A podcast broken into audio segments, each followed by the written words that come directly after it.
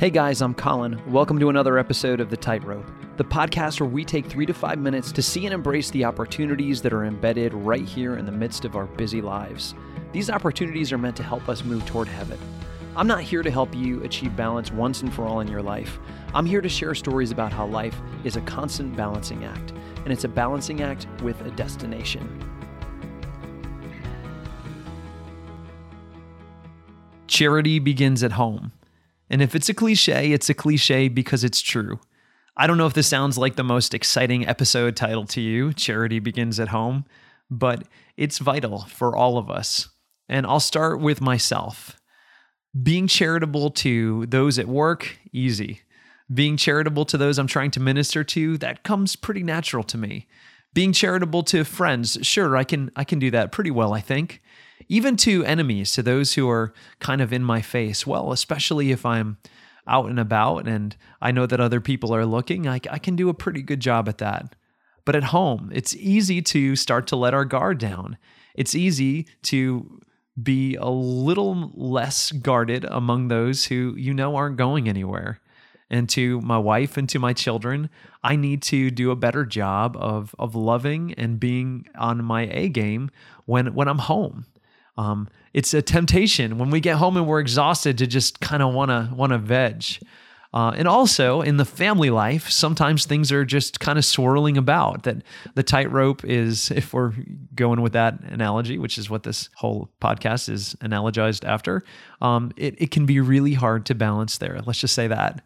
This weekend, uh, one of the, my convicting moments was when when my daughter was in the back seat of the car. We're on the way to a friend's for lunch. It's getting later into the afternoon. Probably her blood sugar is low. My blood sugar is low, and and she was trying to get these Wonder Woman wristbands on her wrist, and they just would not fit the way that she wanted. And she's crying and throwing somewhat of a tantrum and I would have done well to to just try to try to soothe the tantrum, but I, I, just could not do that. And so, of course, I was not being effective at all in in calming her down. I, I really had to take a deep breath and go back and and just kind of diffuse the situation. And it was hard. It's hard to be patient. It's especially hard to be patient um, with our families. I won't list stories of quarrels that I've had with my wife because I'm, I'm being ridiculous or because I'm just being impatient. And, and I will readily admit, mea maxima culpa, that there are arguments we've had that I certainly would have been more patient with with other people, probably more with strangers. And that's uh, at least for me what I need to work on.